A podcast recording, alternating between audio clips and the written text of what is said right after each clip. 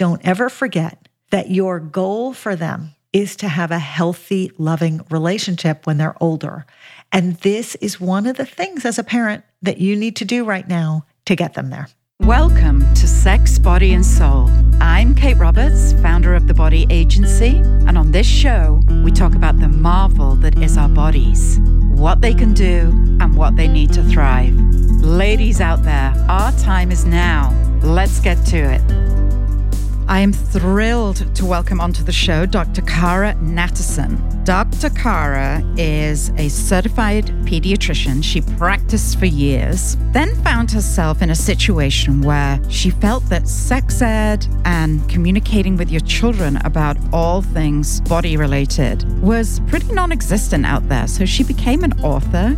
We're going to be talking today specifically about Decoding Boys, which is the name of one of her books. We talk about feelings, we talk about guy stuff, we talk about masturbation, erections, testosterone, mood changes, and all good things related to bringing a son into the world and making sure that he's a good human. So I'm thrilled to welcome Cara onto the show and, as she would say, talk about boners and wet dreams. Dr. Cara Natterson, welcome to the show. Thank you. Well, I am very excited to have a chat with you because decoding boys is something that is rarely spoken about. First of all, it's all about girls, girls, girls, girls, girls. And nobody seems to want to talk about boys. And I don't know why that is. And we're going to dig into that on this show. Now, you are a certified pediatrician and you suddenly became a writer and an author of numerous books. The books that we're going to talk about today are all around the guy stuff and boys' feelings, and of course, your parenting book, Decoding Boys. Tell us a little bit, Cara, about your own journey briefly on, on how you got to become this very successful author focused on decoding our children, basically. Sure. So, when I was growing up, I grew up in Los Angeles.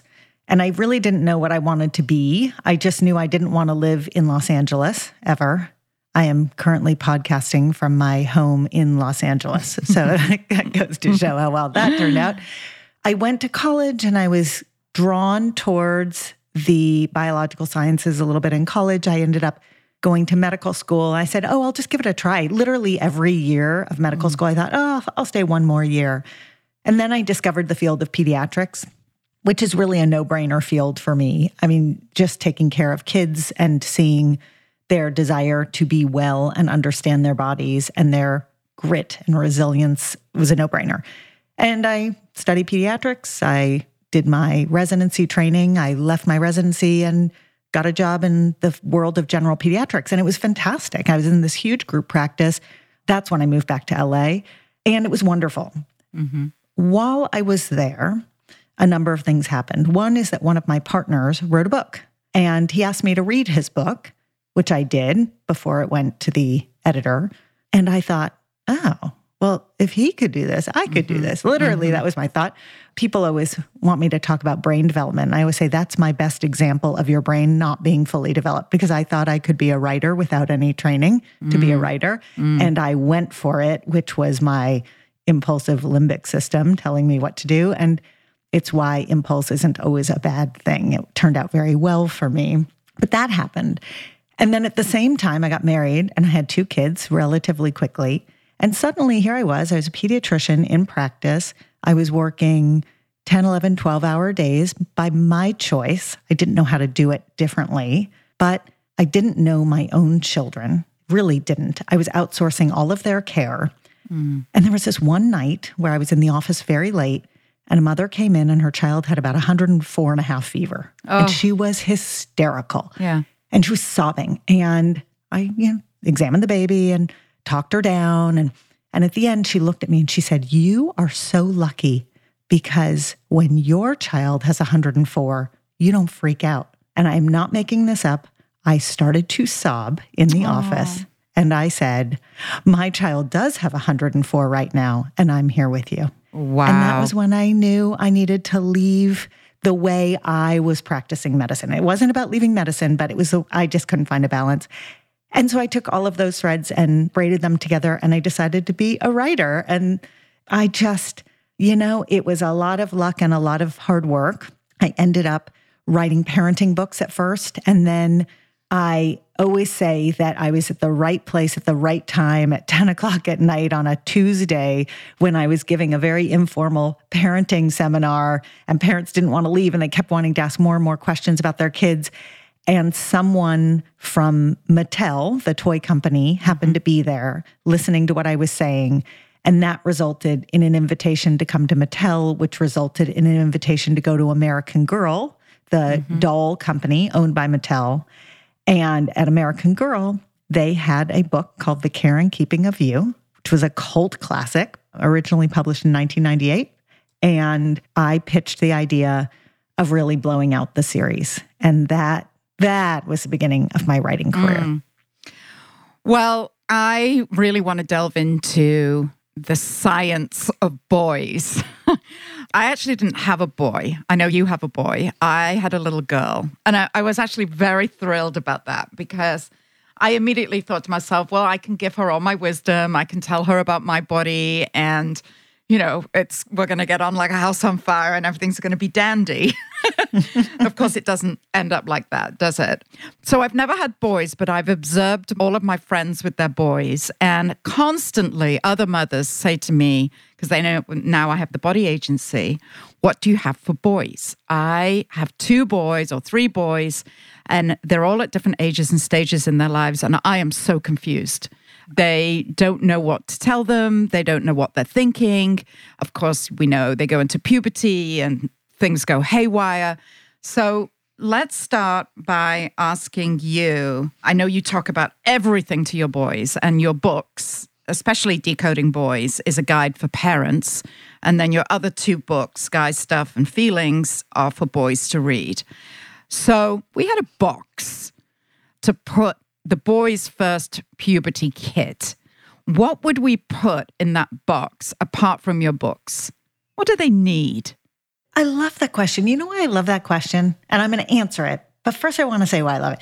Because when we teach health education in schools, so often the parents of girls are very clear on what content their girls need. They need period information. Mm-hmm. They mm-hmm. need, you know, it's very biological, it's very tactile.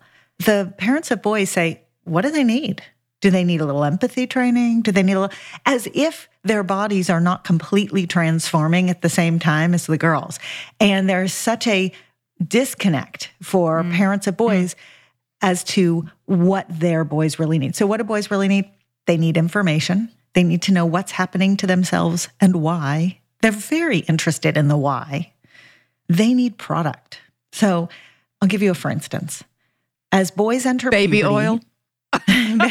well, as boys as boys enter puberty, right? Yeah. And we can talk in as much detail as you want about boy puberty, but I, I don't like to gender puberty. Puberty is just the process of the transformation of the body from being sexually immature to being able to reproduce. That's mm-hmm. it. Okay. Mm-hmm. It has nothing to do with male female.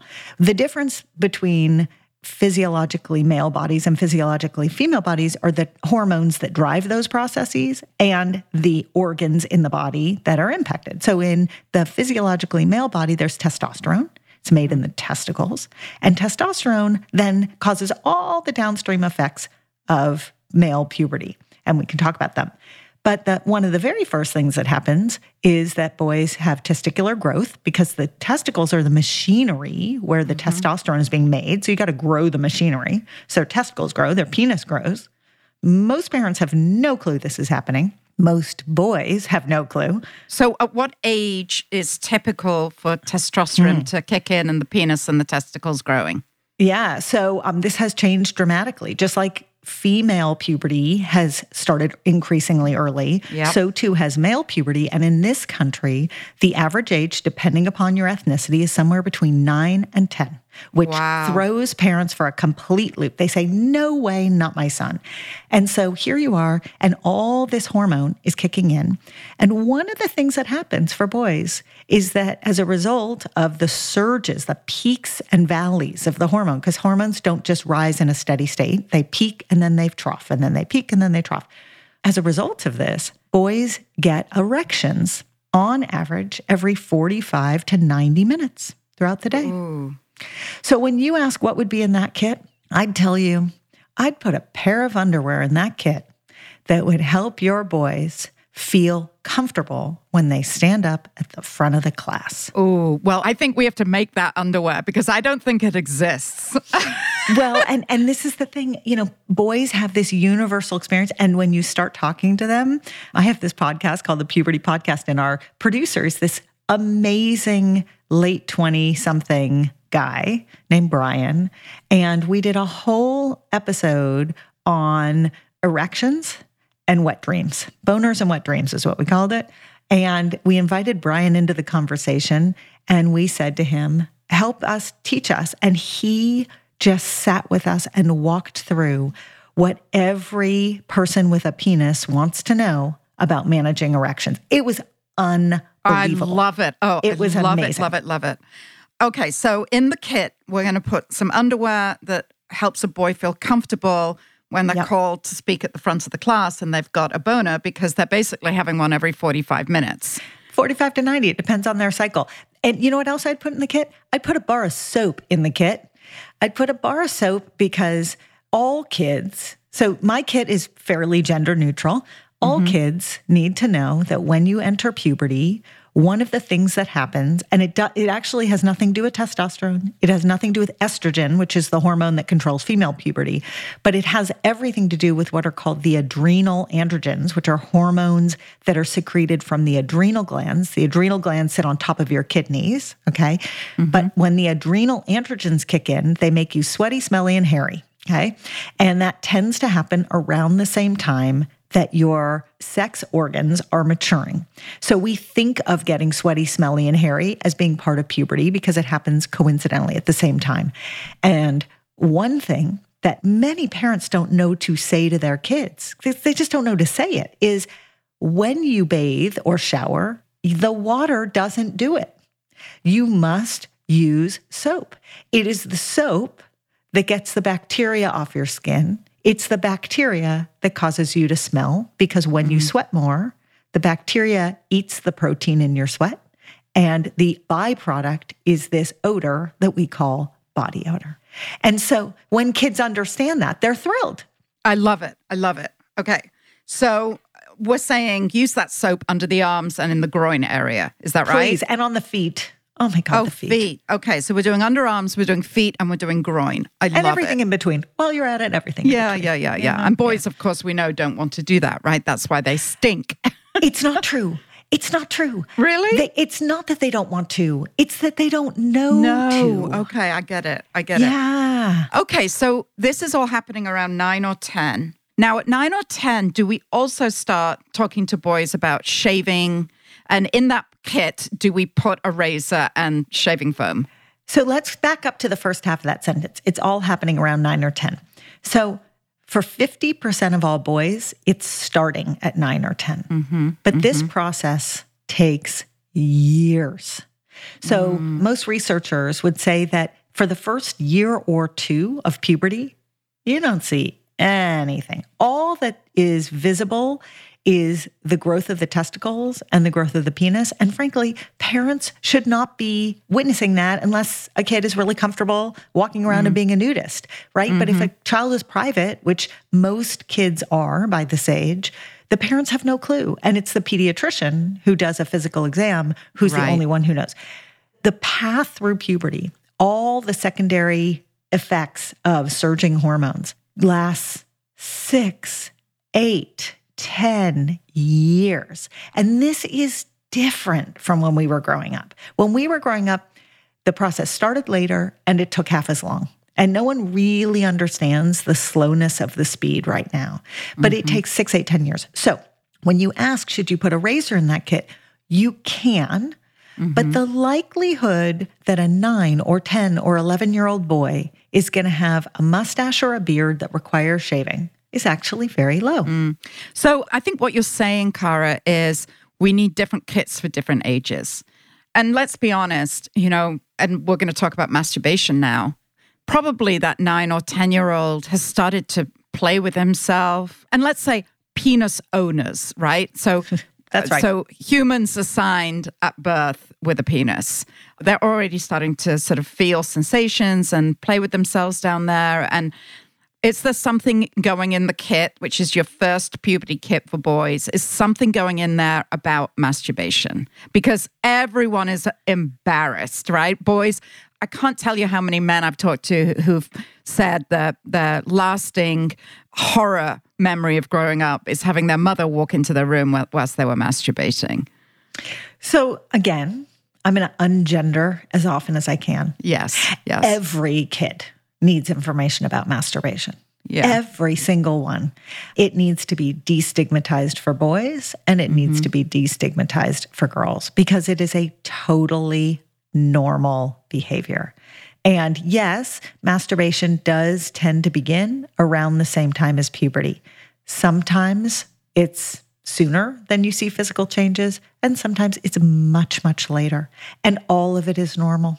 When you become reproductively mature, when your body is getting ready to be able to reproduce, it makes very good sense that you would also become sexually curious and you would also start to develop these really strong emotional and physical feelings around touch. So, masturbation's a big piece of that. Mm. And how do you go about even broaching the subject because I've even noticed with my 10 year old daughter, you know, she's very free, you know, she's happy to be naked. And, you know, she'll just be touching herself. And, you know, I, I say to her, okay, Lily, if you're going to do that, then I think you should go into your bedroom, do it privately. Yeah. And it's very just normal because I've always talked about it. But not a lot of parents are like us and they don't have the tools. And the thought of talking to their kid about masturbation is utter horror. So, how do you do it? Well, what you described is the perfect first step into the conversation, which is mm-hmm hey, um, that's totally fine with me. Can you go into your bedroom and just shut the door? No biggie, but it's a private thing. Yeah. Like no judgment, yeah. just very yeah. nonchalant. It's a great way into the conversation because for parents who are not quite comfortable with talking about what masturbation really is or what it might feel like for a kid, that's kind of a 30,000 foot view of it's A, fine, B, normal, C, expected, just please private. And in fact, I've taken care of kids who at age three and 4 mm. would mm. masturbate in the living room or in the kitchen, right? I mean, mm. masturbation does not start for all kids at puberty. It starts for many kids well before. And that it's a perfect sentence to say to those kids, you, oh, okay, you can go, you can feel free to touch yourself. Just please go into your mm. bedroom. And I presume both with the clitoris on a girl and actually, what's that area called on the boy? It's called the penis. oh, there you go. Okay, so the whole penis. I presume they're born with sensation in those areas, right? Like it doesn't just appear during puberty. No, of course not. The concentration of nerves is unbelievable in that area. Wow. Yeah. More for boys than it is for girls? No, no. And in really? fact, some people would argue, and it depends what papers you read, that the concentration of nerve endings in the clitoris is the greatest on the body. Some people say it's the tip of your index finger. Some people say it's your clitoris. Some people, you know, it's like everyone's got a theory. And there's a study to prove everything, which is encapsulates medicine in general. There's a study to prove everything. But yeah, I mean, it's it's both organs, the clitoris and the penis, are incredibly neurosensitive. They just have a ton of nerve endings and they are mm. designed that way. I mean, if you think about what, what is their mm-hmm. job, right? Mm. It's, yeah. That's, that's why it's their only job. Yeah. yeah, it's their only job. Okay, so now let's move on to the brain, the boy's brain. Like, what's going on in there at this time of the beginning of puberty, you know, all the way up into manhood? Yeah. So let's talk about the girl brain for a second to contextualize mm-hmm. it. Yes. So the average girl enters puberty between eight and nine. And when I say that, what I mean is her ovaries begin to produce estrogen and progesterone, estrogen being the hormone that drives most of the changes the most aggressively. There are lots of different hormones in the puberty process, but we're going to talk about estrogen in girls and testosterone in boys. Can I ask a very quick question, Cara? Of course. Of like, course. Uh, my daughter came home the other day and her stepsister is one year older than my daughter. So my daughter's 10, her stepsister is 11. And my daughter came home and said, My sister has white stuff in her underwear. Hmm. Does that mean she's in puberty? And what is that white stuff? Okay, so so just as I described to you that the earliest signs of puberty in males is testicular and penile growth, which sometimes mm-hmm. is the only change for the first couple of years. Likewise, the first sign of puberty in most girls is ovarian maturation. Well, you don't see that. Your ovaries are tucked inside. So, unless you have x ray vision, you have no idea what that's going to look like. And breast budding. Breast budding is mm-hmm. when mm-hmm. these little sort of hard capsular nubs pop up under one or both nipples. And oftentimes it's only one for a little while. It's incredibly tender and irritated and sensitive. And that's the very beginning of breast tissue starting to develop. Why does that happen in the beginning of female puberty? Because estrogen is circulating all over the body. And when it circulates all over the body, the tissues that are most sensitive to estrogen will start to grow and develop, and the breast tissue is probably among the most sensitive to estrogen. The point I really want to make, though, is that your hormones, whether it's testosterone or estrogen, circulate above the neck as well as below the neck. There's nothing about your brain that is insulated from the hormones. And so, one of the other very early signs of puberty in both boys and girls is mood changes. Okay. Mm. And we're going to put a pin in this. I'm going to answer your discharge question. We're going to come back to what are those mood changes. But testosterone in the brain has different effects than estrogen in the brain. So, one of the things that you may have noticed in your home with a 10 year old and an 11 year old, both with only X chromosomes and a lot of estrogen starting to circulate, is a mood swing that is very outward. Most females, not all, will become chattier, more giggly, but also more tearful, just more reactive. They the pendulum swings in a way that is very noticeable. And that is something classic. It's a moodiness that every single girl who is 10 or 11 will recognize in herself. And frankly, when you ask, hey, how do you how does it feel? Do you like how it feels? They will say no. They do not like how it feels. Okay, because it feels out of control. Yeah. You see, I'm noticing that that is absolutely happening with my 10 year old but she's still kind of she's still she goes back and forth as you say she still wants to be my little baby of course and then and then on the other hand she's you know desperate for her independence and wearing makeup and being girly and but then it's like oh no i can't I, you know i want you to be next to me um, yeah. So she's which, fighting it. You can which see is going, she's fighting that, it. And that's going to last for a long time. And another estrogen God. effect, thank God, another estrogen yeah. effect is that it increases what's called vaginal discharge. So the vagina is mm. not the external genitalia, those are actually the labia, the lips. Yep. The vagina is a hollow tube inside the body mm-hmm. that is actually made from a muscle. And that muscle has these glands that secrete discharge, what we call discharge, so that it can be self cleaning. And mm. that discharge is the clearish, whitest stuff that girls will see in their underpants.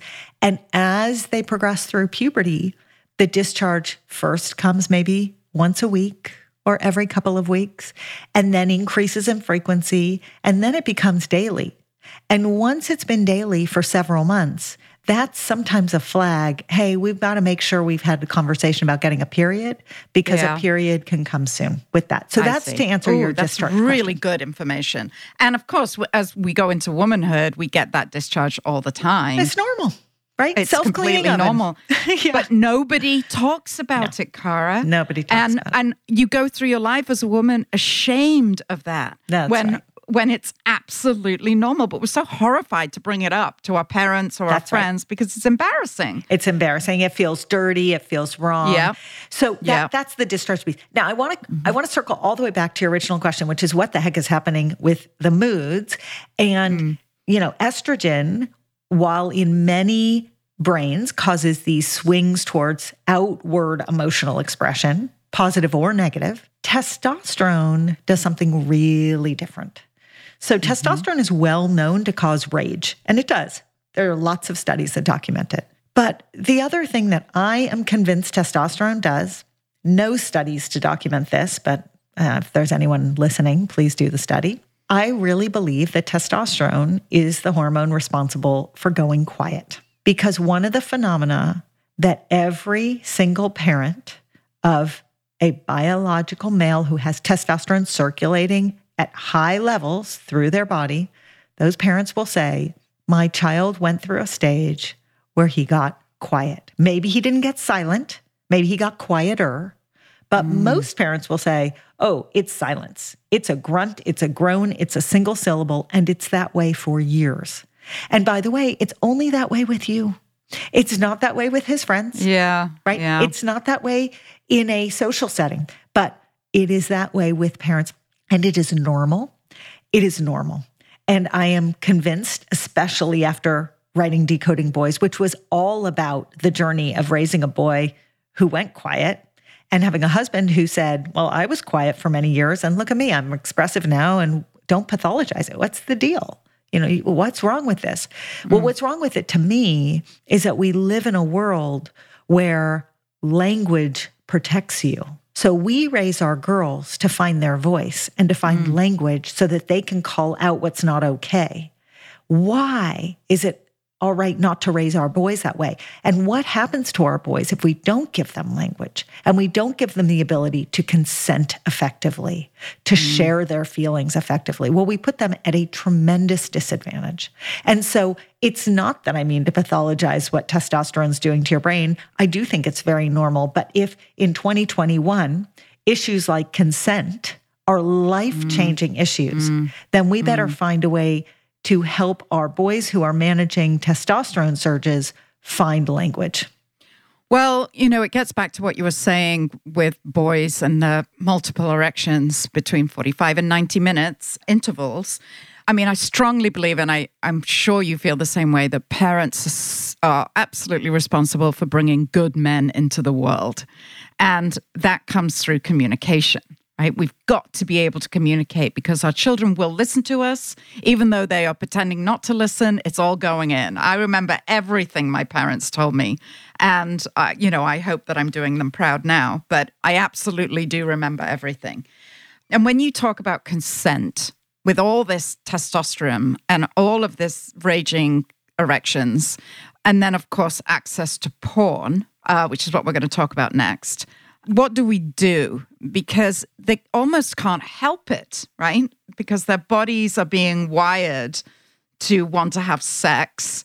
Talk to me about that because yeah.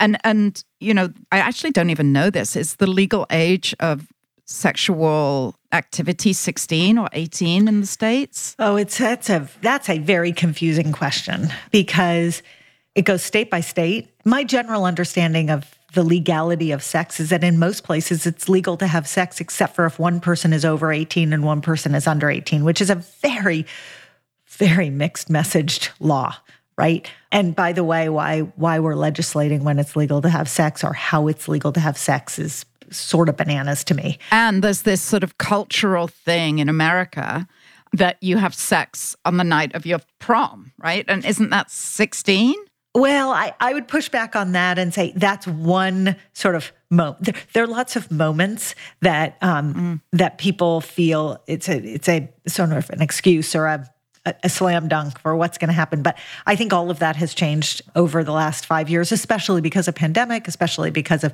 um, mm. digital communication, especially because of porn. I mean, it's all it's all changed. The porn question you ask is really important for parents who are worried about porn exposure. I'm going to push on removing the gendering from porn as hard as I can. Boys are mm. watching porn, girls are watching porn. Yes. Non-binary kids yes. are watching porn. Porn yep. is there for everyone. And there is a mass of online free porn that is being targeted directly at your kids, regardless of their gender and regardless of their sexual identity the pornographers recognize that because teenagers have access to devices, love to be on them, and have very active, impulsive brains, but much slower, rational, consequential brains, they can bring in a lifelong audience. If they can grab these kids as teenagers and they can help rewire their brains to crave porn, and porn results in a dopamine hit. You feel good when you watch porn by and large. And if your brain gets a dopamine hit, it becomes a reinforcing cycle and you want to go back and you want to go back and you want to go back. Now the pornographers have you and at first it's free and then it's paid and then you know that story writes itself. So for parents of girls, you are not insulated from the impact of porn. It's just that boys tend to see it earlier, seek it out earlier, share it with friends earlier. So the average age for porn viewing in this country for males is somewhere between 11 and 12. Somewhere between 11 and 12, half of all boys in this country have witnessed porn. And Wow. the free porn, it's not romanticized. It's not No. it, it is not benign. It is generally speaking violent, mm-hmm. aggressive, the opposite of the sex you want your kids to have one day. That's what they're seeing. That's their sex ed. And so if you're gun shy about having conversations about sex with your kids, all you need to realize is that for boys, about half of them, by the time they finish fifth grade, have seen porn. Get in there and have the conversation with them before, if you can. And if you haven't, get in there and have the conversation with them now. It's a hundred conversations. It's not one conversation. And Yeah. every time you feel embarrassed or horrified because you don't know how to manage it, two rules of thumb. One is don't look them in the eye. Have the conversation in the car, on a walk, when you turn off the mm, lights at night, mm. but not when you're looking at each other in the eye. And number two is don't ever forget that your goal for them is to have a healthy, loving relationship mm. when they're older. Yeah. And this is one of the things as a parent that you need to do right now to get them there. So, three things. You're in the car, you're driving them to school, God forbid, and you decide you're going to talk about porn. What would you say? Three things. I mean, how do you even bring it up, Cara? I mean, it's so hard. Like, Yeah. you know, essentially, I should probably be talking to my daughter about it now, right? She's a tween and, you know, is constantly on her Yeah. tablet. What do I say to her and how do I say it? So usually when you have an aha moment, when you realize you should be talking about it, something has prompted you. You heard lyrics in a song that was playing on the radio. You Yeah. saw a bus drive by with a completely pornographic ad on the side, right? There's something that prompted you. Grab that teachable moment.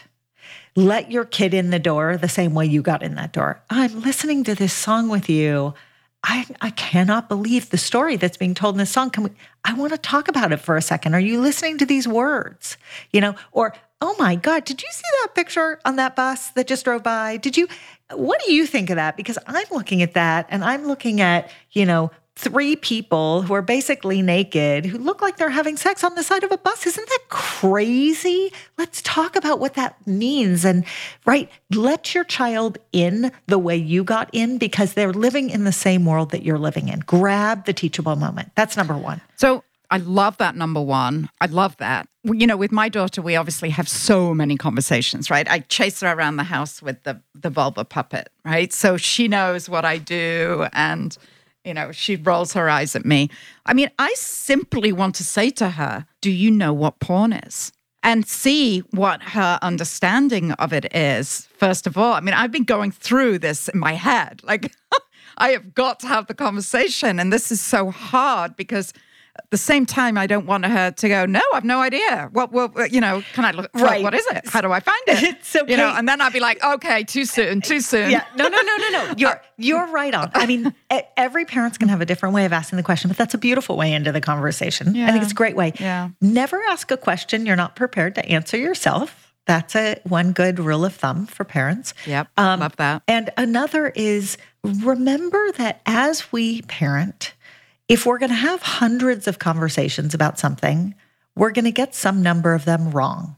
We're going to go in with best mm-hmm. intentions and we're going to completely screw up the conversation. Mm-hmm. Fine. Take the mm-hmm. do over. Say to your child, Oh, this one went in a direction I was not anticipating. I did not mean it to go here. Or I got that last sentence so wrong. This is what I meant to say. Or two days later, I can't stop thinking about this conversation we had. I think I said something that was incorrect. I want to correct myself.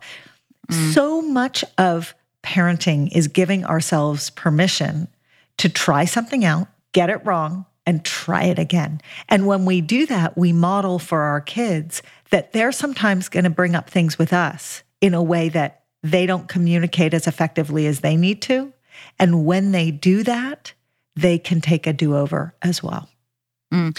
So, you know, my mind, I would ask that question Do you know what porn is? And maybe she will say, Well, it's when people have sex uh, and video themselves. Maybe she will say that. I don't know.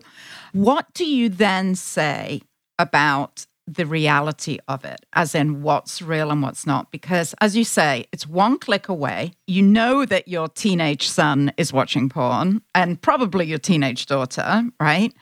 Do you say it's not reality? This is what you need to know about having a normal sexual experience. Like let's let's take boys for a second. What do we say to our boys who we know is huddled away in his bedroom doing his thing? The two most important things to say at the top of the conversation are you didn't do anything wrong. I'm not mad at you. You didn't do anything wrong by watching it because you're right, Kate. The pornographers find our kids. It's they make it yeah. really hard for our kids to say no. And the other thing is you need to say I am not judging anyone. I'm not judging you. Yeah. I'm not judging the people who are in this video. There's no judgment here. Mm. Okay? Those two mm. things at the top of every conversation about porn. He's not in trouble and there's no judgment. And mm-hmm. that includes there's no judgment of the kid who introduced your kid to porn, right? There's no, and you mm-hmm. have to let go of the judgment. We all do, which is really hard to yeah. do. Once yeah. you get into the conversation, I think the conversation really looks and sounds something like this. I have been listening to people talk, experts talk about porn, or I've been reading books on porn, or I've seen these articles on porn. And the thing that makes me worried is that it's modeling sex that I just don't want you to think is the sex that you can or should have. That when it's violent, aggressive rape fantasies playing out, when it's multiple people having sex and one of them is not consenting, mm-hmm. when there's force or brutality. I just want to help you check that at the door and understand that's not the sex that you can or should have. That sex is not okay. But there are lots mm. of incredible types of sex, and I'm going to talk to you a lot about it. And they are going to yeah. then kick you out of the room and shut the door. And that's fine. then the conversation yeah. can end there. Well, you know, on this show, I actually already had a number of porn experts on the show. And, you know, have, I think this is so vital that we have the tools and the words to be able to communicate with our kids and also the fact that our kids should be able to communicate with us about it. So I think this has been really, really helpful. There is 1 million more questions I want to talk to you about. Sadly, we are out of time, if you can believe it. Hasn't that flown by? it has flown by. You know, the the next show that we do with you, we want to talk more general about boys and girls and non-binary and, you know, how to approach subjects like drugs and alcohol and sexual identification and how you identify. I would highly encourage our audience to go to thebodyagency.com and look for these brilliant books that Cara has written. I certainly cannot wait to read them. I've just ordered them. And then I look forward to having you back on the show, Cara, because good Lord, it is hard to bring children into this world, and we all want to bring good humans. And you are certainly a gift as a mother and as, as an author, helping us to decode our children. So thank you very much, and I look forward to welcoming you back. Thank you, Kate. Thank you. Thank you for joining me for this episode of Sex, Body, and Soul. Remember, you can find all of my favorite products and resources to support your health and sexual wellness through my one stop shop, The Body Agency. Be sure to sign up for our email list at thebodyagency.com for the latest curated recommendations from our industry experts and use our special promotion code to get a 10% discount podcast10. Thanks for listening.